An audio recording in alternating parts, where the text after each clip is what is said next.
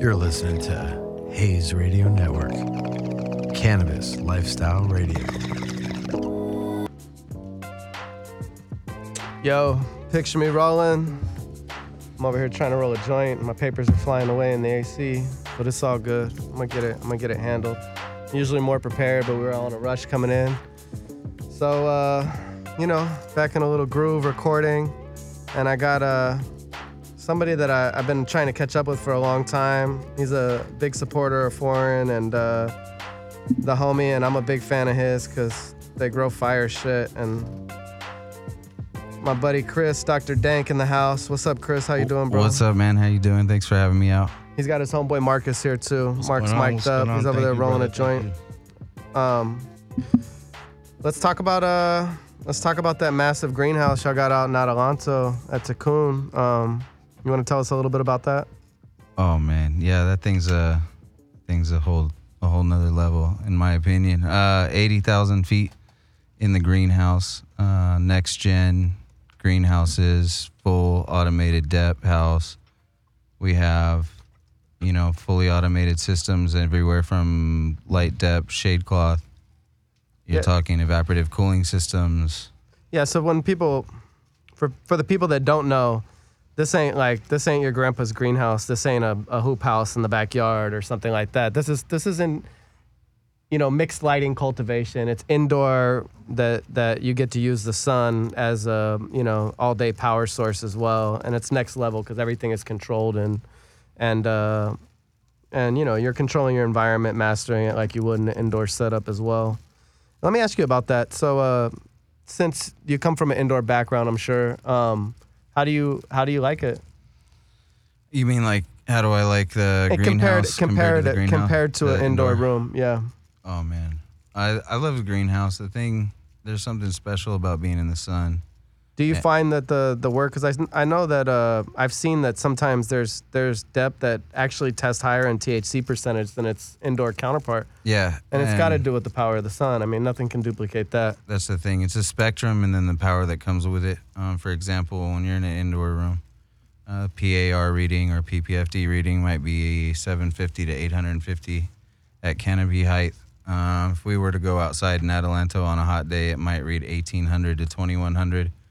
So everywhere there, we're actually taking away intensity at all times, and we're we're basically filtering 50 to 60 percent of the light um, before anything happens. So before it gets into our greenhouses, we're cutting half of it immediately. Yeah, so you're, you're it's too much. It's Oh, too much light. yeah. It would just torch. It would torch them. It would torch everything. Yeah, it's definitely not a game of like, give me the maximum everything. It's Yeah, right? It is balanced for sure. Yeah, we find that that like I think when double-ended bulbs came out, we learned very fast that they were a little hotter than the the old single-ended bulbs that we were used to, and that they uh, definitely degraded the quality of the flower.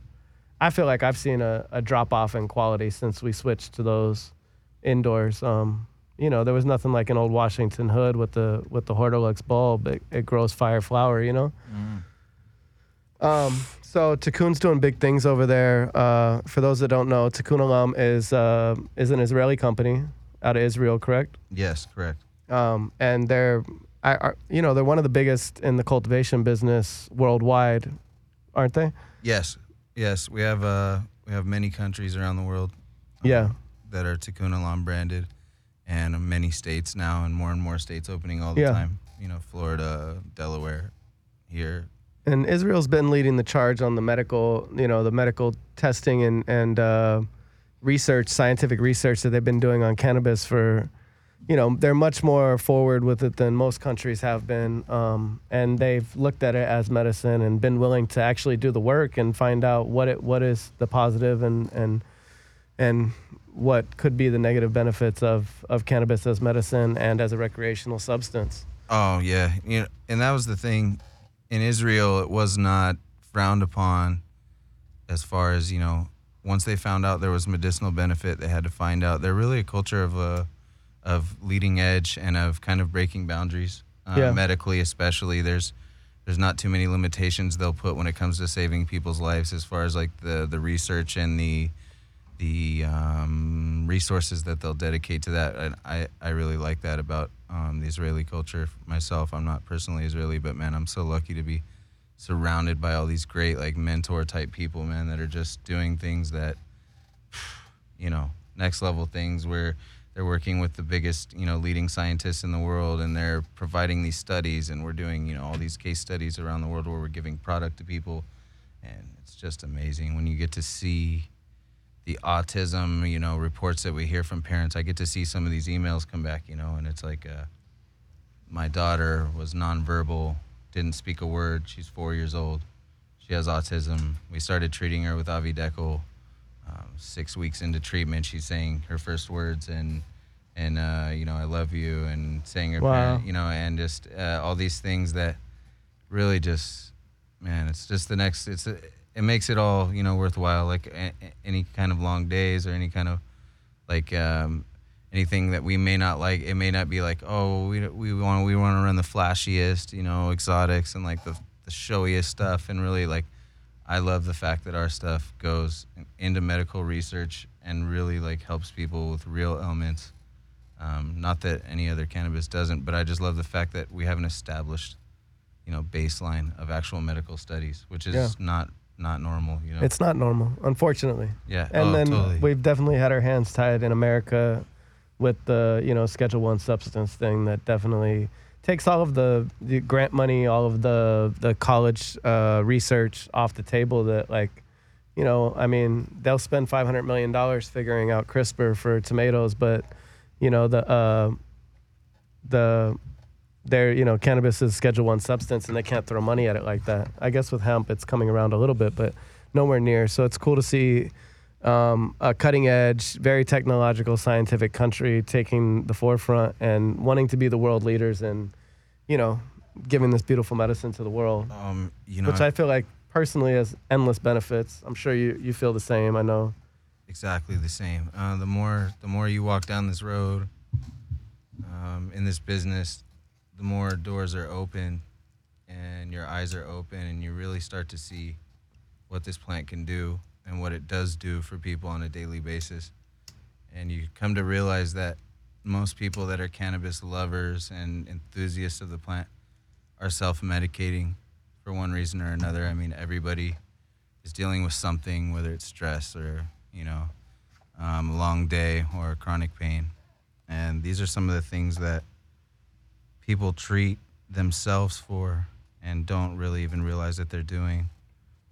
And we love the fact that we can now start to categorize these things. We can start to actually produce repeated results and worldwide consistency in product where somebody that's in Israel can get a product that's the same as in Florida, that's the same as in California. And that's what really I'm trying to do with the company and my next kind of endeavor with Tikkun Olam, as I see it, will be to kind of unify the world as far as their companies and what we're doing with Tikkun across the planet and kind of um, bring all of our SOPs from California and take the best pieces from around the world if we find anything that we happen to like. Uh, and you know, just just kind of get everybody set up and get a homogenous product like worldwide. I think that's that's the goal. Yeah, I mean, uh, quality control and, I mean, being able to produce a product that you can stand behind in, you know, different countries and different continents is, uh, I mean, that's the long term goal for hopefully for most people in the business. I'm, I'm you know, I don't want to say everybody, but uh, that is definitely a beautiful thing. I mean, Coke is Coke in in Japan or Africa or Russia or Antarctica wherever you get it. I mean, you pop open the red can and you're going to be, you can stand behind that brand. And I think we're just starting to see that in cannabis because there was, for so long, it was so black market and niche that, you know, we were afraid to put ourselves out there like that. You had to be in the know or the in crowd to even be able to, to know, you know, whose work it was or, you know, have a brand. You couldn't really, you know, stick your label on something for fear of not being able to go to work anymore.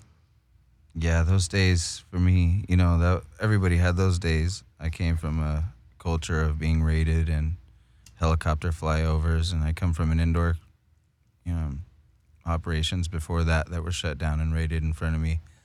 same. Um, everybody's story, you know. I feel like anybody that's involved commercially that went from like six lights to 20 to 60 to a 120, and from there, who knows? You might get a greenhouse with 2,000 lights. You, know, you might have an, an indoor space with 40,000 square feet and a thousand bloom lights. You know, it's a it's getting really big, and the market is gaining traction, and the legal market is gaining traction, and uh, that's just great for the you know it's going to be good for the economy. It's going to be good for the tax dollars that the county and the, the state is getting. I mean, I know we pay large tax checks, you know, Mhm. so Too large, if you ask me, but large, that's another yeah, story. Yeah, A little, a little rough on the pockets for sure, but uh, you know, like any new business, ripe for the taking. Well, luckily, in that sense, I'm not an owner, so Yeah. I don't have to write those, you know, large Yeah. things. It's really a passion project, though. Mhm. When and I do know the owners very well, and they're all these guys are all successful business owners outside of cannabis. They're Good. not they're not um, legacy cannabis guys. They're lovers of the plant and believers in what it can do, and they went out and found the best team that they could put together of guys that had an established track record and real doctors, real PhD scientists. We have so we got to basically handpick all these guys from around the world. We have a German PhD biologist that does all of our tissue culture.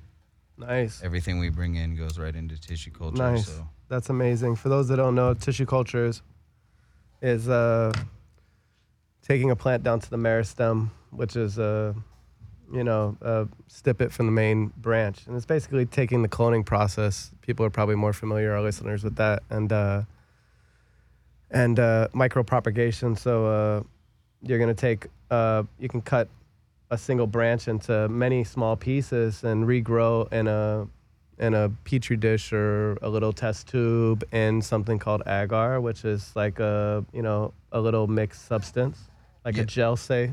a hormonal gel. Yeah. Yeah, and uh, it'll grow, regrow, you know, uh, a clone or a baby plant from that. And it's also a way to clean genetics that have been misused or you know swayed over time because everybody knows that plants can. Uh, their genetic traits can start to lean over time based off of environmental stress and other and other things of that nature. So you definitely are getting the best clean um, cannabis from tissue culture for sure. Yeah, I'm a big fan of the tissue culture process. I've seen uh, a lot of plants, all the old OGs, and Yeah. So how is that? So I would love to bring back some of these old OG cuts that have just been, you know, I call her Valley Girl because she's been around the block for sure, and she's just like, you the know, same one that Yeah, was bro, I mean, 2001, exactly. 1999. you know, Exactly. and you know, days. she's not the same anymore because she's worn out and she's been misused. And, you know, once the once the community got a hold of her at large and not just like the insiders, it was, you know, off to the races. And she built the business. I'm not gonna not give her Oh, credit for that. She's 100% responsible. OG OG and Bubba. built built cannabis business. Mhm. And it is responsible for what we see today. The value of it was crazy, and that's what made the you know the green rush happen. And Back then, OG was 6,400 a pound. yeah, exactly. And I couldn't have enough of it. No. you know, and like six hundred dollar ounces all day, and people are they're paying them. You know what I mean? 550 in my Five fifty, neighborhood. yeah, Yeah. five hundred. If you could get that real OG, you know, and that's where it gets its name from anyway. Mhm. Um, obviously you're friends with Kenji, so I'm sure Yeah, you know the story Kenji. well. What's up, Kenji? And uh, yeah, I mean it stands for original because, you know.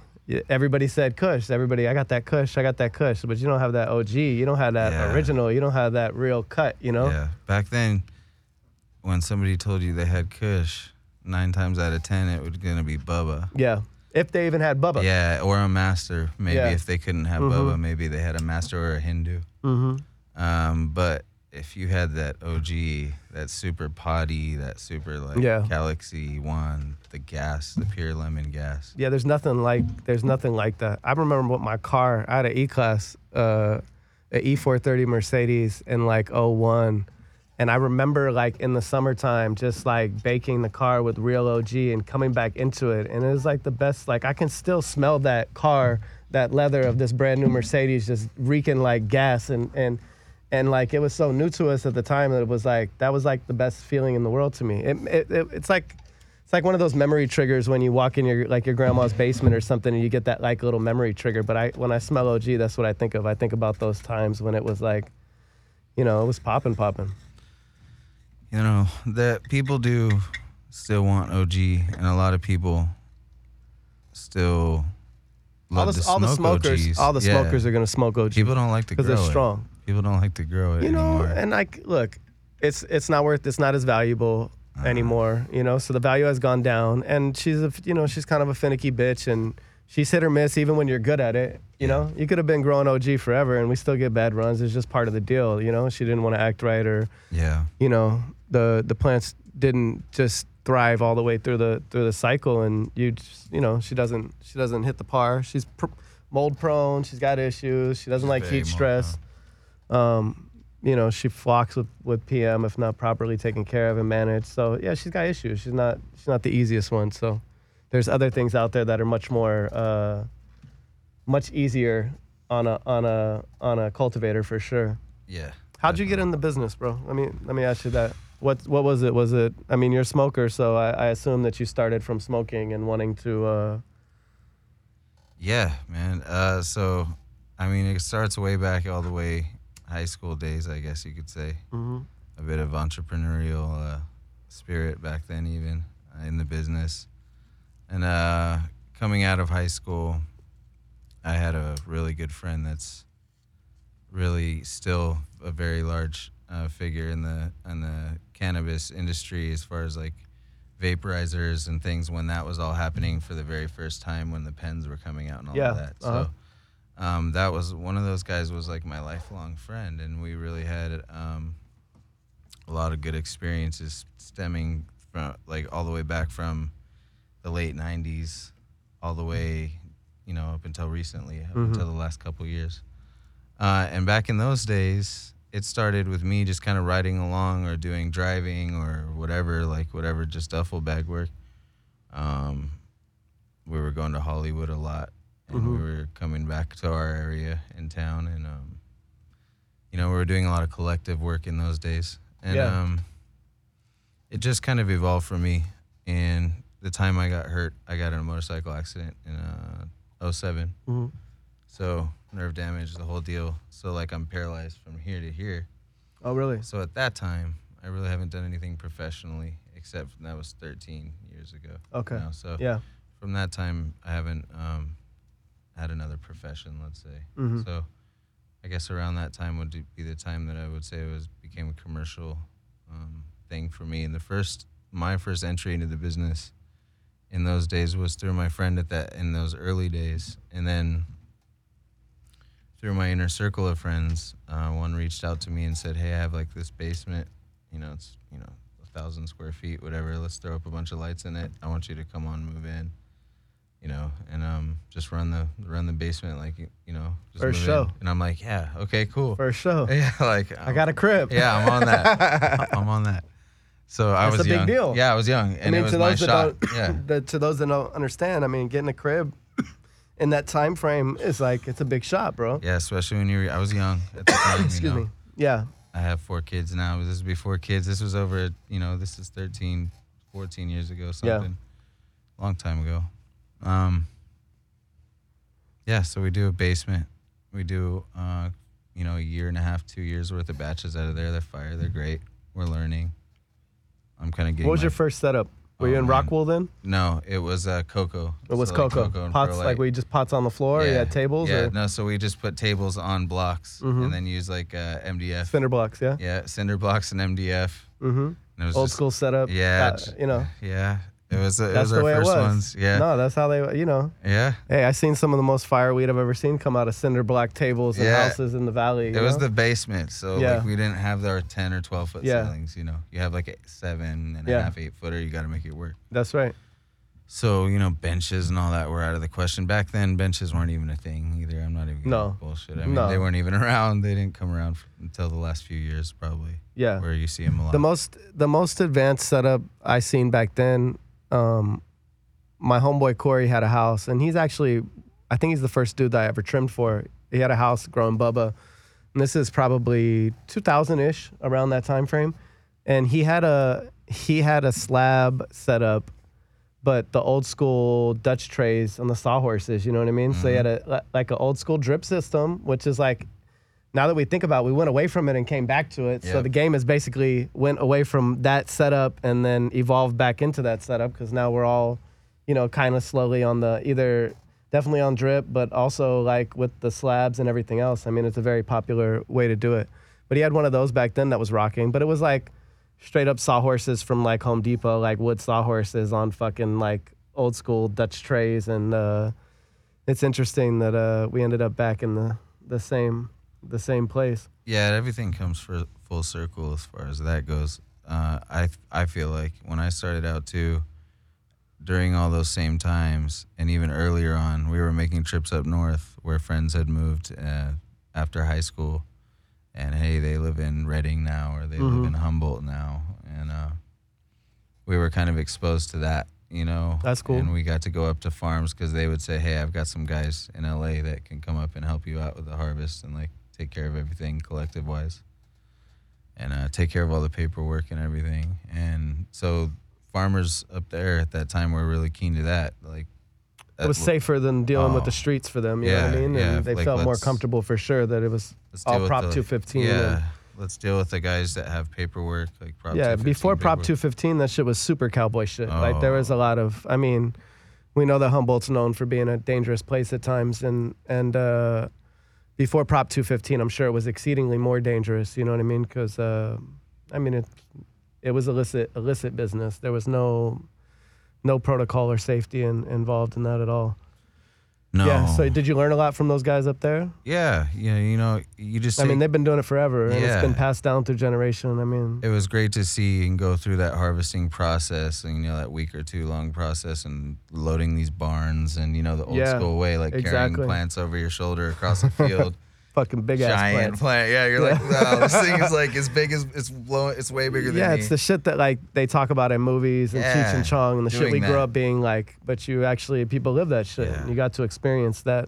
several different that times craft. in my life i've got to go to different sections of california uh, you know up by the tahoe area it's where i've seen the biggest and baddest Yeah. plants up in the grass valley area Uh huh. Yeah. got some friends and man they just they're masters It of the crushes up craft there. yeah Yeah. they they're doing you know 15 footers that are putting out 8 and 10 and 12 pounds a piece and A plant a plant for people out there that don't know. Yeah. Yeah. And I mean, they don't look like the plants that you guys see on our Instagram and these indoor spots, but they're fucking monsters. They're trees. yeah they're Legit. trees and if you think about you know what how many of those size plants an acre or two could hold and then I start to do numbers on it. start to run numbers Yeah, on it Yeah, it gets yeah pretty crazy pretty fast. pretty wild what these Mhm. guys are doing and those are the guys that you learn from though you go take part you watch you learn you know you soak in what's good and leave Yeah, if you're smart, you do for yeah, sure. you absorb what like what am I seeing here? You know, these guys Yeah. do this for generations. And a lot of times, a lot more simple than we do too, as well. You know what I mean? It's like over time, I feel like, you know, I always keep it simple. That's always the the the uh, the motto, the kiss, the kiss motto. But uh, I feel like that when you get on like a good, like on a good SLP, like you, it, it can be very simplified at times, and like everything can flow smoothly. And there's, you know, we don't have to overcomplicate things to get good results. It's really about, you know, having that and everybody's different because you know like we see it we see different results from different people from different setups from different styles i love that about instagram and not only do we all get to meet each other you know a lot of us for the first time because we get to be in the same space and communicate and uh, see that we're all in this this journey together you know what i mean but uh it's just cool to see other people crush with like a different idea and everybody's got their own way and their own setup and their own builds and uh, it's really cool to be able to see it now to see other people's other people's passion and craft and, and what they come up with yeah, I really like it to the to the You're liken it to like the craft beer industry. I feel like we're we're in the infancy now of what it can be and what we're going to see in the future. Um, when some of these big Big- big corporations, get involved, you're going to see get money involved, yeah. you're going to see some some crazy stuff happen. You're going to see trucks driving down the road with brand with you know cannabis brands on the side and yeah 100% it's gonna go full 7-Eleven mainstream. Like every day, Yeah. packs of cigarettes will be replaced with packs of joints. yeah You know that's gonna happen. that will be the future yes. Yeah, that's for sure gonna happen. And um, as far as I'm concerned, I mean, I know, I know we're similar in age. So like, I was talking to my girlfriend about it today. I'm like, they used to smoke fucking cigarettes with us in the car with the windows up and shit back in Oh. the 80s when we were growing up. And Yeah. like, that was normal. I was talking to her about it. So, like, you know, sending your kid to the, my mom used to send me to the store or the gas station with a note, bro, to go Yeah. buy her beer and cigarettes, and that shit would work. I'd be like eight, bro. All right, go tell Tony I want a pack of Kool Filter Kings and uh, and uh, you know a six or a Miller Lite. Okay, mom, can I get a Snickers or like whatever? And you really, you literally walk over to him, just give him this note. It'll be okay. Yeah, please give my kids cigarettes and beer and let them go back to the, let them go, let them go back to the house with it. So they have no, uh, It was a different time. yeah, and and obviously it's funny because our parents like the, cannabis was so vilified at the time that it's like it was like the worst, the fucking gateway drug, and it was terrible and this and that. And I'm like, I'm like, you know, y'all made some really questionable parenting decisions during the 70s and 80s, bro. There's some weird ass shit going on. So I don't think that you guys, you guys needed to smoke a little weed. Show the fuck up. yeah, luckily for for me, my mom was like cool and straight and like had everything together. My dad, however, that was a that's a Yeah, a whole, whole nother other story. show within itself. Yeah. Yeah, I mean, I think we all we find that with people, you know, um, we all come from interesting backgrounds, no matter who it is, and that uh, they're all relatable in a certain way, you know. Yeah. And that's cool to have that that that balance because, um, you know, you could take it either way. It could it could help you. Uh, I, I like that story about the the the dude that uh, that had an alcoholic as a father, you know, and then he had two sons, and and one son doesn't drink, and one son does drink, and you know, when you ask the the one that drinks, you know, uh, what he thinks about, you know, why it is that he's alcoholic, and he says, uh, well, look, with a father like that, like how would I, how would I be anything different? And the one that doesn't says, well, with a father like that, why would I want to take a drink? You know, life's what you do with it. Yeah. It was just different those days, though. I remember being in Denny's. Yeah. You'd go to the bathroom. Denny's was the shit. Yeah. and uh, what you would see is a cigarette machine. Oh, 100%. And back in those days, even I don't know why all of us, but like everybody I seem to have this conversation was like, I used to do that too. We would go like, and it was terrible, but we used to go like steal cigarettes. My dad smoked cigarettes, so we Yeah. would like take the butts, you know, and all that. As Oh, yeah, young me too. kids, young, like, 100%. seven. Same hustle. I was on the same shit. I'm taking that. Yeah. I'm taking a lighter. Like we're Uh-huh. smoking anything we can get our hands on. This is being young kids. Yeah. You know. I've smoked Boogler, canned Boogler menthol tobacco out of a fucking, out of like a two foot fucking graphics plastic bong Oh man. regularly for like a little period of time with my homeboy because that's what we had to smoke. Yep. We had a That's what you bong and we were smoking Boogler. And let me tell you, Boogler rips out of a fucking, out of an old school bong when you're a little kid, bro. That shit Oh, is yeah, gnarly. it'll Knock you back. yeah. I mean, that shit would fuck me up right now if I took a big ass rip off of a off of a uh, a bowl of menthol tobacco. Um, but yeah, I was I was telling my girl that too. That like if you went to Wendy's, I remember the gold ashtrays they have. It's one of my earliest memories is that they used to have these little fucking tin gold ashtrays that would be on every table because they had a smoking section and a non-smoking section, even in fast food restaurants.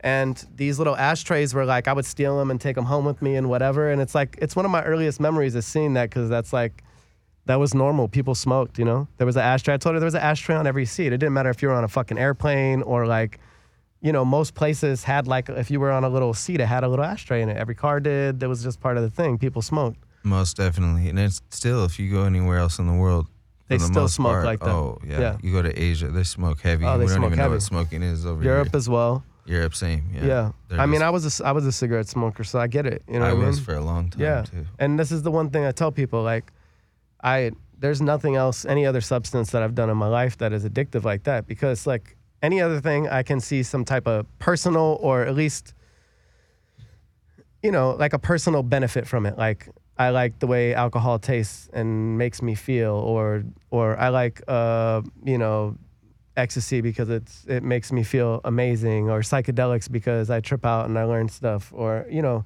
everything has like a positive vibe. Cigarettes, there's nothing good about it. Nothing. It smells bad. It Pure tastes like shit. Uh, it- you know, there, it, it just it, people. It's just it's a gross it's a gross habit, It and I and I want to fucking do it nonstop. You know what I mean? Like, I just and I can still and I can still uh, see somebody light a cigarette and want to fucking take a hit, bro. Like, I- hey, hey, would you pick up somebody else's joint out of an ashtray and light that motherfucker and take a rip just at a random fucking place? No. No. No. But No. when I was smoking cigarettes, I'd pick up a fucking butt if I didn't have a cigarette, and I would take a rip of that Oh, motherfucker at an ashtray. We no grew up doing that shit as kids. No, I can't do that. Yeah. I mean, but like that's the addiction thing is like that you're willing to go to extra lengths for that for That's that high. real You know what I'm saying? That's addiction. That's the Bob Saget moment. That's the Bob like- Saget. You ever suck dick for weed? Can't say that I have. No, that's- weed is not a drug. Boo this man off the stage. Boo this man. Used to suck dick for coke. Oh, man.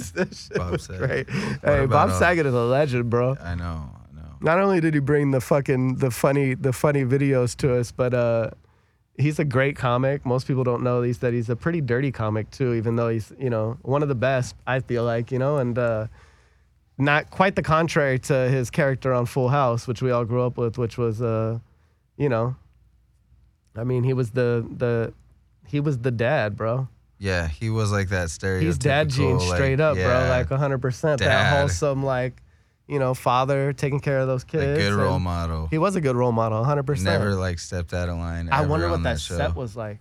That had to be crazy. Well, it was.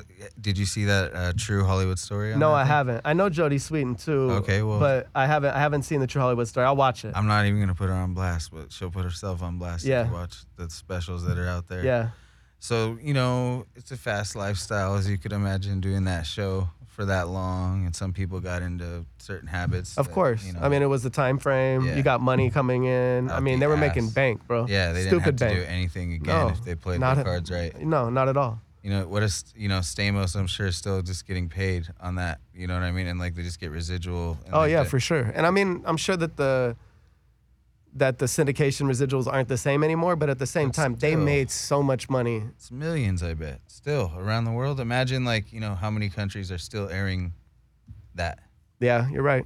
Yeah, you might be right. or like Married with Children, or something like that. I'm Like, just in my feelings because the Sandlot checks ain't the same anymore for Oh. sure. I imagine that was dope for a long, long time. Nah, it was cool too. You know, it's weird. Uh, I was I had a small role in Casper, and uh, That was a good movie. that was a good movie. And, I And like that one. and I I made more in residuals off of that film than I did off Sandlot for like quite a long period of time.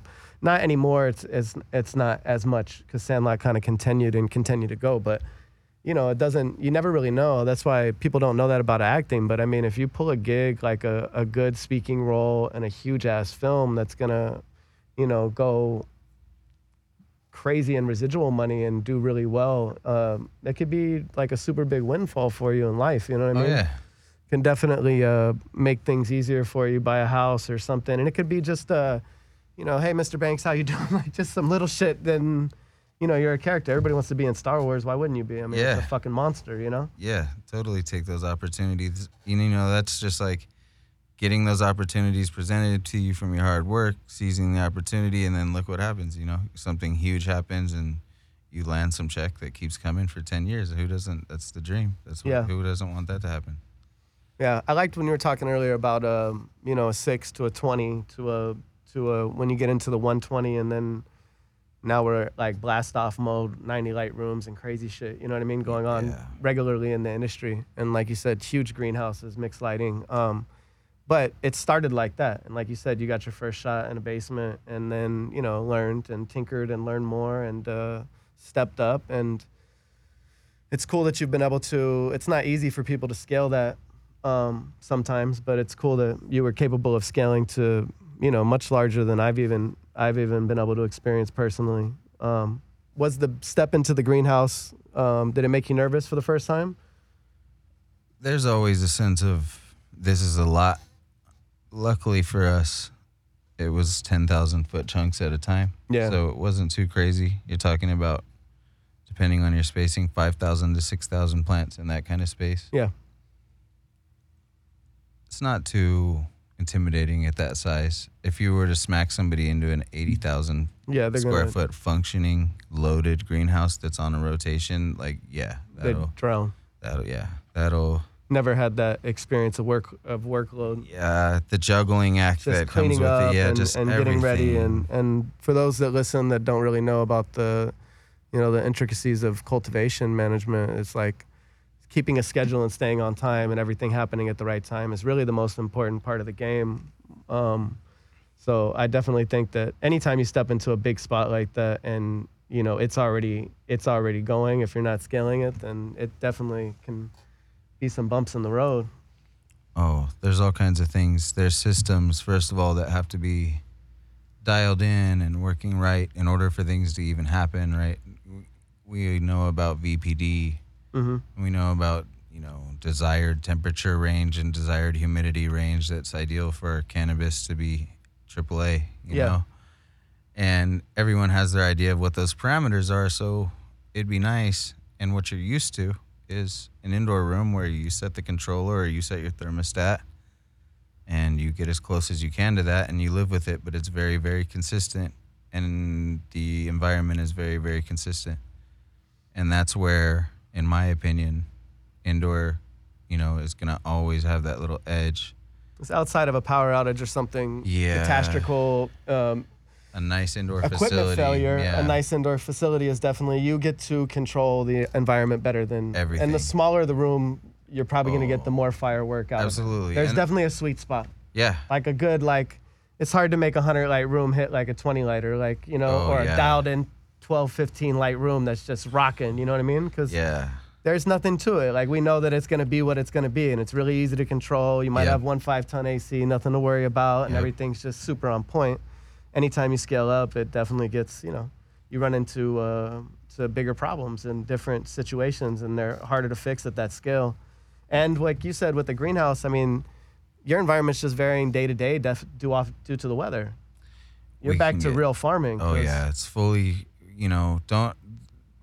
There's no like HVAC, so we're not talking about indoor buildings that have positive pressure AC. We're talking about negative pressure evaporative cooling. Yeah. We're talking about a central corridor with exhaust fans on the top Uh huh. that pulls air through both sides of the greenhouse, where it looks like about a four foot tall uh, cardboard looking, gauzy looking section we call a wet wall. Mm-hmm. Uh, that has cascading water that cascades down Exactly. at, at varying rates. We have a valve. Mhm. Usually it's wide open during times like this. Yeah. So for people that don't know, it's kind of like a radiator setup with a car. Same type of idea is that water running through something metal and air blowing through it will cool it down, and it's a recirculatory system. Yeah, it's a large swamp cooler. It's a swamp cooler. It's exactly, what it is. Yeah. So your your intake air is forced through. Imagine a wet sponge, you know, and imagine it's five to ten percent humidity, desert outside, and it's hot. It's hundred degrees. It's 110 degrees. It's 115 degrees. It's gonna drop you down into the 85 or 90 degree region when it gets really really hot like that. And we've seen temps of 92, 93 even Okay. inside. Yeah. That's where we're at the mercy of the environment to Yeah, a certain extent. Yeah. And that's where strain selection experience. Exactly. And, it all comes back to breeding because, you know, that's where we stay ahead of the curve is definitely in the in the propagation room and breeding and and Mm-hmm. uh, finding things that will weather well and be able to be used in those environments. Other things won't obviously. But um, how do you think the plants like the 90s? I've seen some pictures of them of them of them praying sometimes when it gets that hot. You know, if an AC goes out, there's there's always that like Certain if they have enough water, certain varieties Yeah, that'll just certain thrive in it.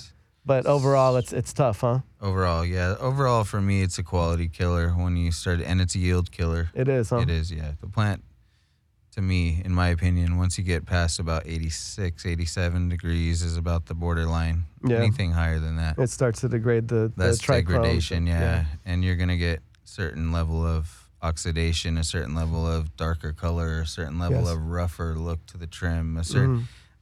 you know, you're taking it down. Just imagine a 10 out of 10 possible. You know, you're just taking notches out of that possibility. Now, now you're hoping at best to see an 8.5 or an 8.0 out of the situation out of 10. Yeah. So in a big setup like that, I mean, obviously the work in December is different than the work in the summertime, Oh yeah. or the stuff that comes in the fall after the summer. Our our best stuff that's hit so far is actually really early on with the low, like pretty low light levels. Yeah. Um, like spring actually is when the, the light just came out in about April. The Yeah. light comes about middle of April is when reasonable amount of light. Like when I say that, I mean 700 to 750 PAR. hmm showed up at our canopy. That's when we were able to do really, really nice quality, you know, just touching on indoor quality. Uh, but really has a different effect because we're using a living soil base there at that time. Oh, you so, are. Yeah. So it, it really has that like old school, sticky type of. a lot of terps. How was the quality? On. Very, very, very Yeah. flavorful through Yeah. that, right? Yeah, uh, everybody, and we had great results. We had THC results all the way up to thirty-one point five, I believe, with our garlic cane, Wow. and uh, we had our OG hit twenty-six point five, I believe. In a greenhouse. T- yeah, THC, not total THC. Yeah. Total cannabinoids were like thirty. So super on par with High. indoor with indoor setups, Yeah. you know, especially with the OG because Yeah, our you know, cake was 28 and a half. yeah, Our uh, our gelato was like 29 and a half or 30. Right in that this region. gelato I'm smoking their gelato 33 right now that was indoor actually, but it was uh it was incredible. You It's like a that? good one? Larry Bird, yeah, yeah. Thanks, man. It's hard to Appreciate that. find. Uh, I'm not a big gelato guy, and it's Uh-huh. hard for me to find a cut that's like super solid that I really like and rock with. But the when the 33 is done right, the, the Larry Bird goes hard, and that was a nice one. Thanks, man. Yeah. Appreciate that. That's my guys. Uh, 818 brands knocked that one out. Yeah, Champions um, over there. That's right. Yeah, I've seen their stuff, and uh, the pictures look great. Um, everything looks really healthy. It's pretty cool. Yeah, those are my boys over there too. They're uh, they're doing a lot of good work over there, and uh, gotta thank them for the fine flowers today. Yeah, I appreciate it. Thanks to the guys at 818. Um, what's next for Tikkun? Uh, since you're leading the state, are you going to be? Is there new facilities? I'm sure they got going up. Are you going to be going to bigger greenhouses and bigger pastures? Well, I don't want to speculate too much on that. I do know that the initial plan called for three phases where we are, Yeah. and we would be in phase one size currently. And I do know of some interest in expansion. It's just a matter of, I feel like seeing what the market's going to do in the next few months. Yeah, I understand. Thank you. Um, yeah, I, I totally understand that because anytime you're at that scale, I mean, it's it's a big risk to to, Yeah.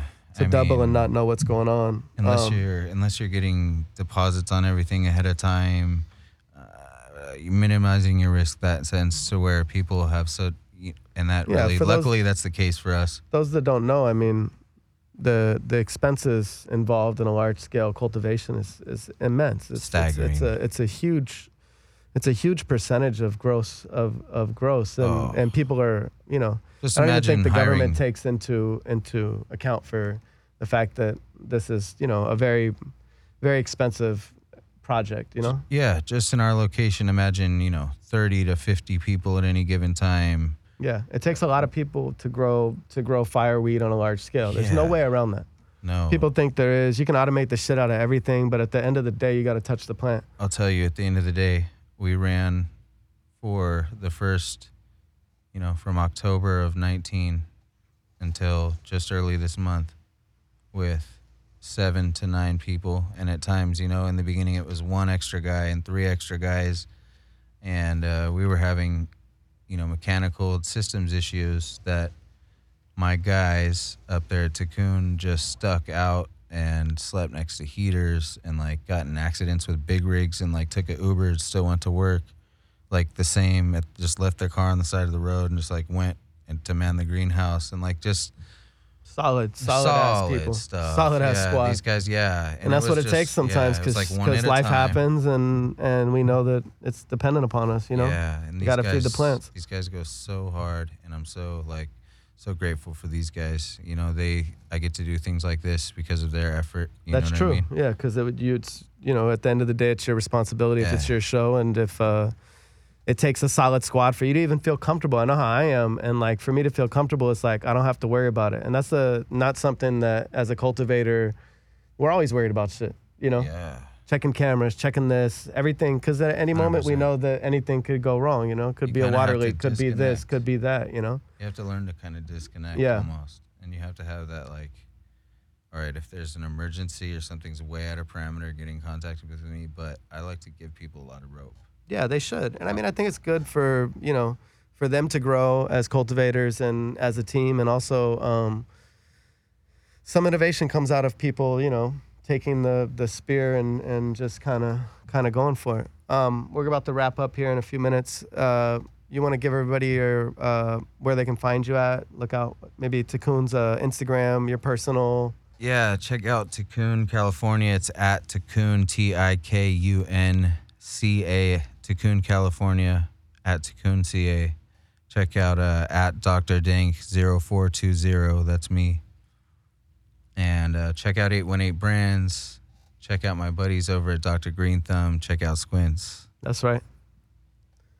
And uh, I think that's all for now.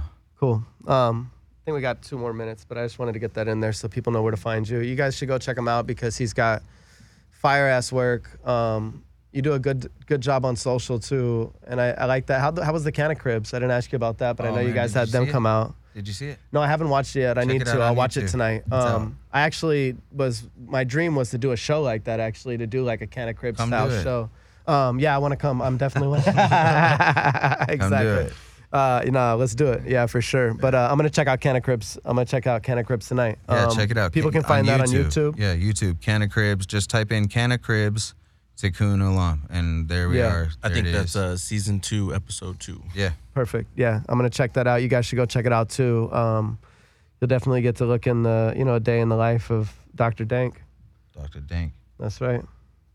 Thank you again. Yeah, no, thanks for coming on. I'm glad we finally got to do this. I know COVID and our busy schedules have been kind of a uh, kind of rough, but it is what it is. Yeah, come see us, man. I'm I'm gonna come out for sure. I want to come check it out. It's uh definitely. I see you guys had uh, you guys are always having people out there, and it looks really cool. Yeah, yeah.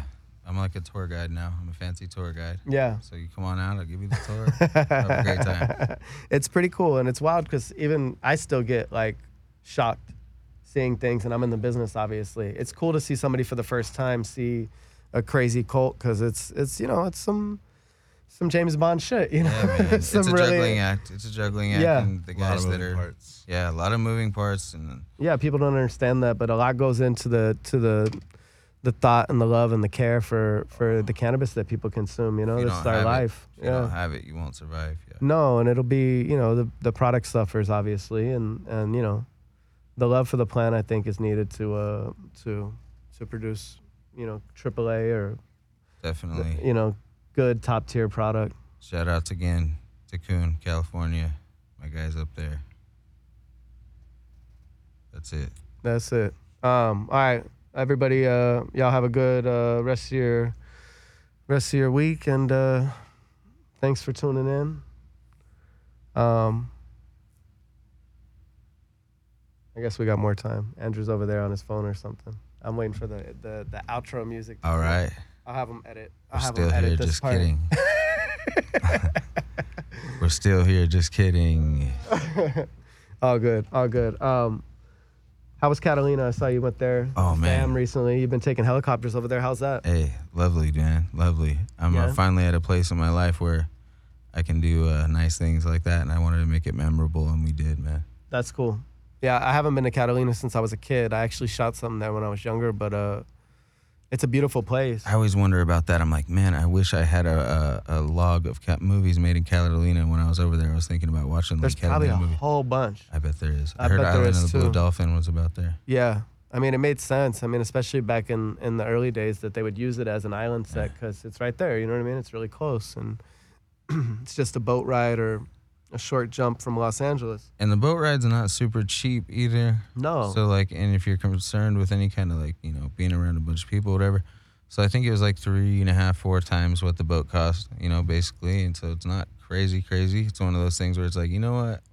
this I'm is just worth gonna it. step up and do it for like my family. You know, I'm, I'm sacrificing time away from them yeah. with all the work. So it's like, Of you know, let me show them this kind of love, like that I never got shown when I was young. You know, Yeah. so that that part of it felt good. To me. That's awesome. And that's what life's about. I mean, I, I think that, you know, my kids, uh, luckily I can work hard enough and provide for them and give them a life that, that I didn't have. I mean, I had an amazing childhood as well, but they definitely have a better, a better, uh, a better go at things because of the life that I've created. And that's all we can hope for generationally as people is to like, you know, try to do better the next, you know, try to learn from our, uh, our parents' mistakes or, or what they didn't have or the next piece of the puzzle, you know, and try to try to give them what, you know, we wish we would have had to experience. The helicopter thing is like, uh, like you said, it's only a little bit more money, but it's the experience will never be Yeah. left on them. You know what I mean? It's not like crazy. The kids and will I remember had that six forever. people. Yeah. the so I got will the remember whole that forever. thing. That Yeah. trip is like you know, got to sit in the front. it's an next to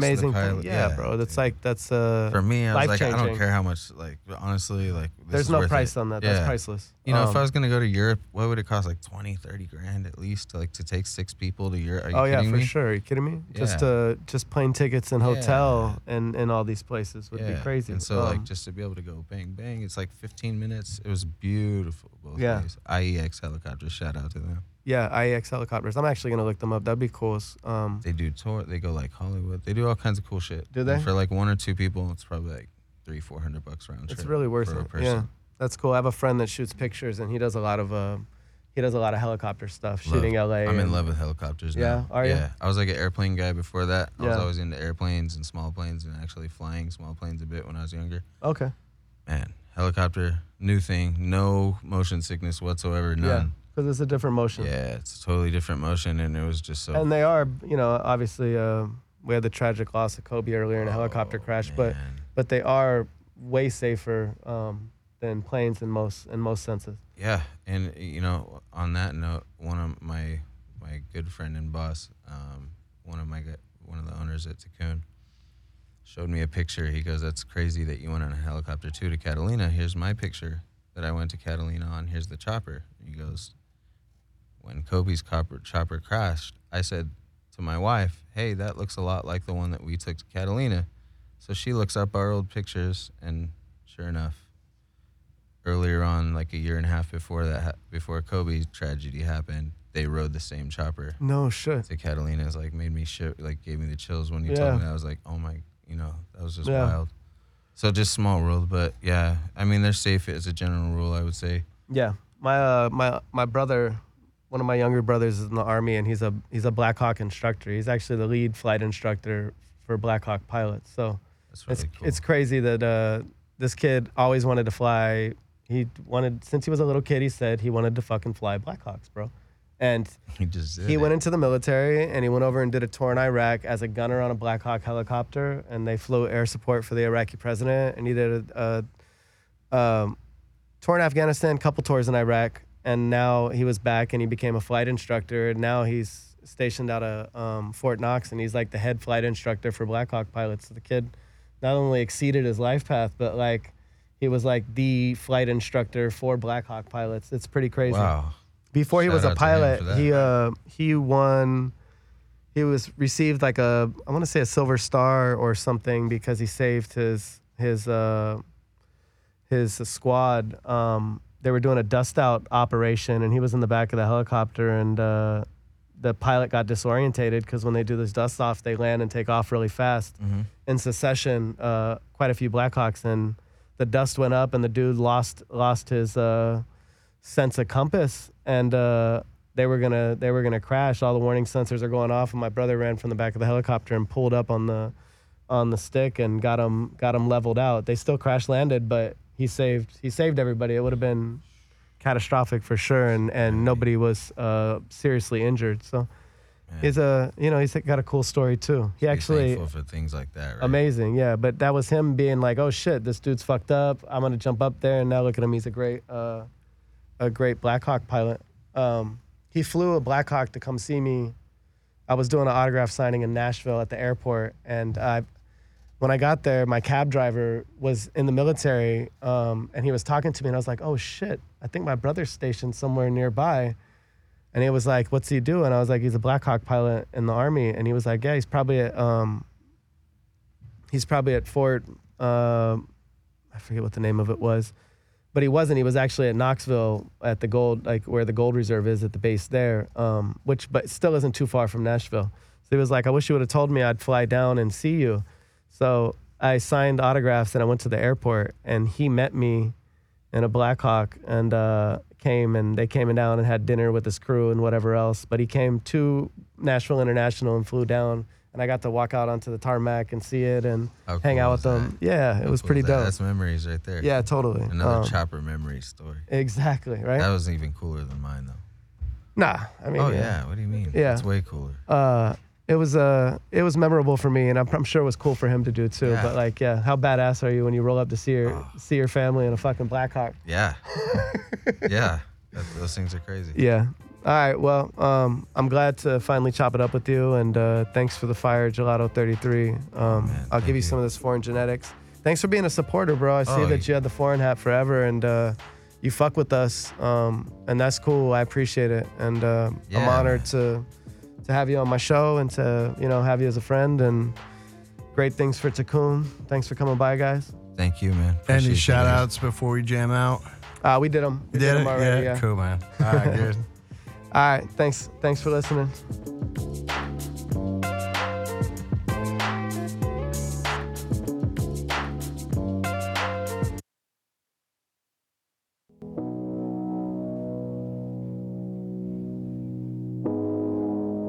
You're listening to Hayes Radio Network, Cannabis Lifestyle Radio.